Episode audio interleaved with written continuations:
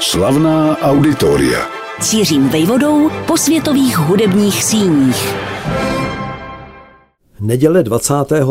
července 2021 byla pro legendární operní festival v Bayreuthu, zasvěcený, jak známo, rok co rok výlučně dílům Richarda Wagnera, dvojnásob průlomovým dnem. O co se jednalo? Poprvé byl festival zahajován po roční přestávce, to se nikdy předtím v jeho historii nestalo. Léto 2020 mu totiž kvůli covidu a opatřením, která jej provázela, natolik nesvědčilo, že musel být po těžkých interních debatách zrušen. Takže nyní, na sklonku července 2021, se vrátil na scénu, i když opět za přísně dodržovaných protiepidemických rituálů.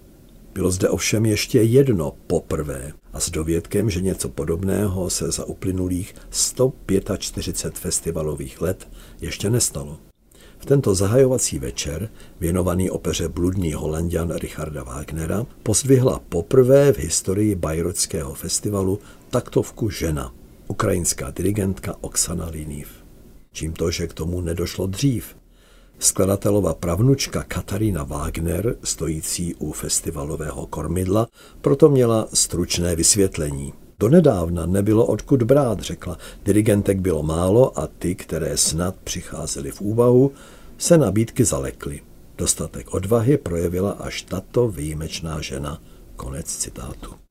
Ještě lakoničtější komentář k triumfu Oksany Liniv, odměněné na konci bouřlivým potleskem, poskytla divačka v nezbytném kalhotovém kostýmu, kancléřka Angela Merkel, doprovázena výjimečně svým manželem, který se jinak podobných večerů straní tak vytrvale, že si v Bayreuthu vysloužil přezdívku Phantom opery.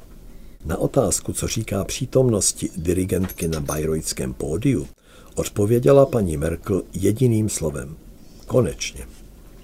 Spěchám doplnit, že popisovaná událost ovšem nemá nic společného s módním genderismem západu. Úspěšná umělecká dráha Oksany Liniv není výsledkem politických tlaků, ale kombinací jejího nadání, píle a výdrže.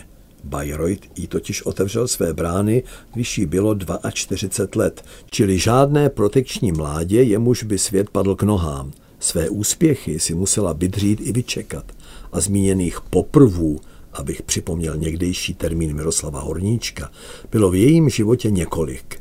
Před Bayreuthem i po něm. Psal se 6. leden 1978, když se v městečku Brody na západní Ukrajině narodilo děvčátko pojmenované Oksana. Brody bývaly nejžidovštějším městem Haliče, protože ještě před stoletím zde židé tvořili dvě třetiny obyvatelstva. Logicky tu fungovaly dvě kvalitní židovské školy, ješivy, z nich vzešel nejeden rabín a narodila se tady také maminka Sigmunda Freuda. Nacismus ovšem z místních židů nepřežil nikdo. Oksana Liniv přišla na svět v hudební rodině. Dědeček z otcovy strany byl známým zbormistrem, což po něm jeho syn převzal. Tež Oksanina maminka se věnovala hudbě. Neudiví, že v děčátku dřímalo nadání, které se brzy vyklubalo na povrch. Od šesti let se učila hrát na klavír, na housle, na flétnu a taky zpívala. Když jí bylo o osm víc a dokončila základní vzdělání, přijali ji na konzervatoř ve Lvově, vzdáleném od rodného městečka necelých 100 kilometrů. Věnovala se tam nejen flétně, ale poprvé také základům dirigování, neboť hrát na orchestr, jak se říká, ji fascinovalo. A před ten školní také už co by 16 letá předstoupila. Z konzervatoře to na vysokou hudební školu nebylo v témže městě daleko a tak tam Oksana Liny strávila od svých 18 do 25 dalších sedm let naplněných poctivou přípravou na budoucí kariéru, o které ovšem měla jen mlhavou představu. Připadalo jí, že z ukrajinské Haliče je to do center evropské klasické hudby daleko, nejen geograficky v kilometrech, ale především psychologicky, kulturně. Kdo asi tak bude zvědav na slečnu z východu. A vydá nemožné se stalo skutkem. Dozvěděl se o ní ruský dirigent Kiril Petrenko, pozdější superstar vybraná do čela berlínských filharmoniků. Tehdy působil v bavorské státní opeře a Oksanu Liniv pozval, možná dokonce prosadil, jako svoji asistentku. Tuto jedinečnou příležitost, tento průlom, popadla Oksana za pačesy. Získala stipendium na postgraduální studium, které v letech 2005 až 2009 absolvovala na Vysoké škole hudební Karla Marie von Webera v Drážďanech.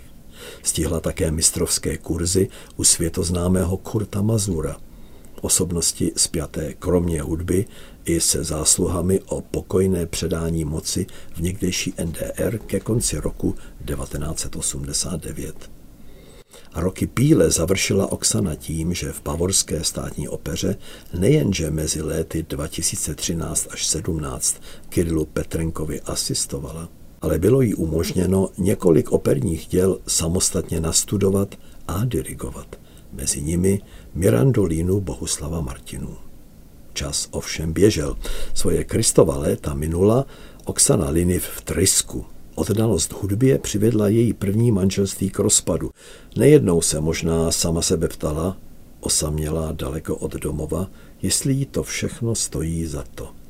Ale, jak už to někdy bývá, netušené úspěchy číhaly za rohem. V říjnu 2016 pozval Oksanu Liny v operní dům ve Štýrském Hradci, aby zde provedla nastudování Verdiho Traviaty – Série představení měla zjevně ohlas, protože vedení instituce neváhalo a nabídlo hned v únoru 2017 ukrajinské dirigentce angažmá. To byl naprostý průlom, protože nikdy ve stejších dějinách tuto práci nezískala žena, navíc cizinka. Oksanin závazek zněl na tři roky, počínaje sezónou 2017 až 18 že sice významná, ale přece jen regionální rakouská operní instituce, potažmo její orchestr, získali v její osobě výjimečnou umělkyni, se začalo brzy projevovat. Jednak odvedla spoustu práce jako šéf-dirigentka a hudební ředitelka ve Štýrském Hradci. Ale čím dál častěji byla Oksana Liniv zvána na hostování v prestižních operních domech či koncertních sálech až vše vyvrcholilo zmíněným slavným datem 25. července 2021, kdy ji přivítal operní festival v Bayreuthu.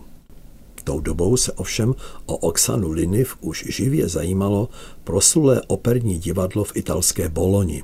Svou krásou, barvitou historií či unikátními zásluhami o prosazení Wagnerova díla v Itálii si říká tato scéna o některých z dalších dílů našeho cyklu. Dnes se ale zaměřme na to, co souvisí s ukrajinskou dirigentkou.